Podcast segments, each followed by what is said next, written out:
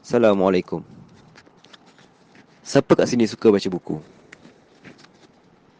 Okey, kalau yang jenis tak suka baca buku pun, siapa kat sini yang pernah baca buku? Atau kalau tak pernah baca buku pun, siapa kat sini pernah ternampak buku? Kalau tak pernah nampak pun, at least tahu buku tu apa. Ha, hari ni kita nak share sikit pasal buku. Pernah tak bila korang baca buku, ada beberapa cabaran timbul.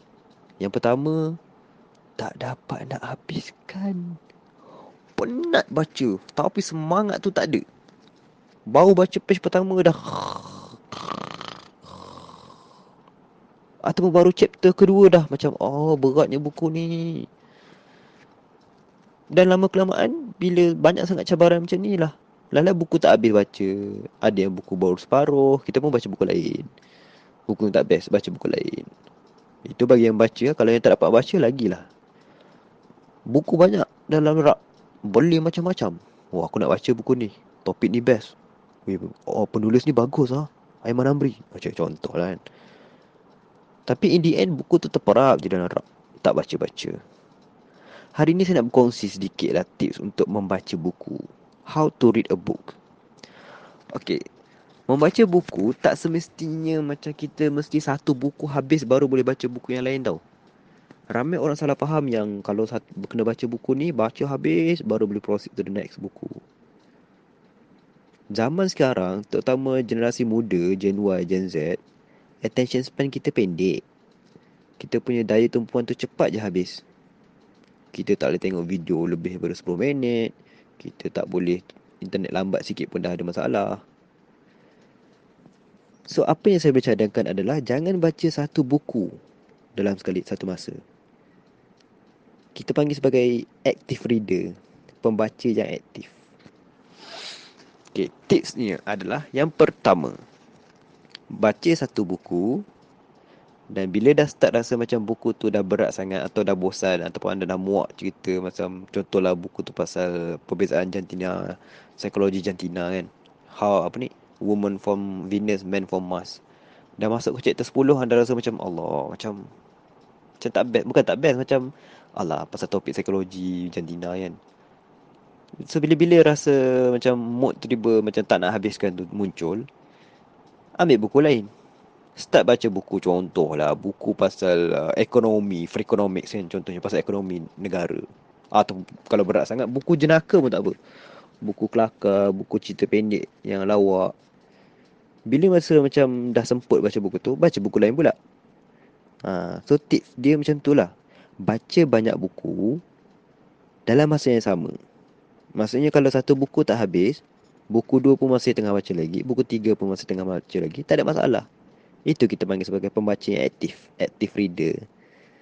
Saya juga sejujur macam tu. Sekarang, saya tengah membaca lebih kurang ada enam buku. Enam buku yang saya baca secara serentak dalam satu masa. Bukanlah satu masa, maksudnya bila Walaupun buku pertama saya tak habis baca lagi, saya, saya dah ada buku yang kedua saya masih membaca dan hari malam ni saya baru start buku yang keenam. Eh, buku pasal uh, The Art of Decluttering of Your Life, Marie Kondo. Dan bagi saya, tips ni berguna sebab ada satu buku yang sebelum-sebelum ni yang saya dah macam hilang mood nak baca. Dia dah start slow. Tapi saya masih interested nak baca. Cuma macam, alah, macam topik sama, macam berat tau. So, saya baca buku baru.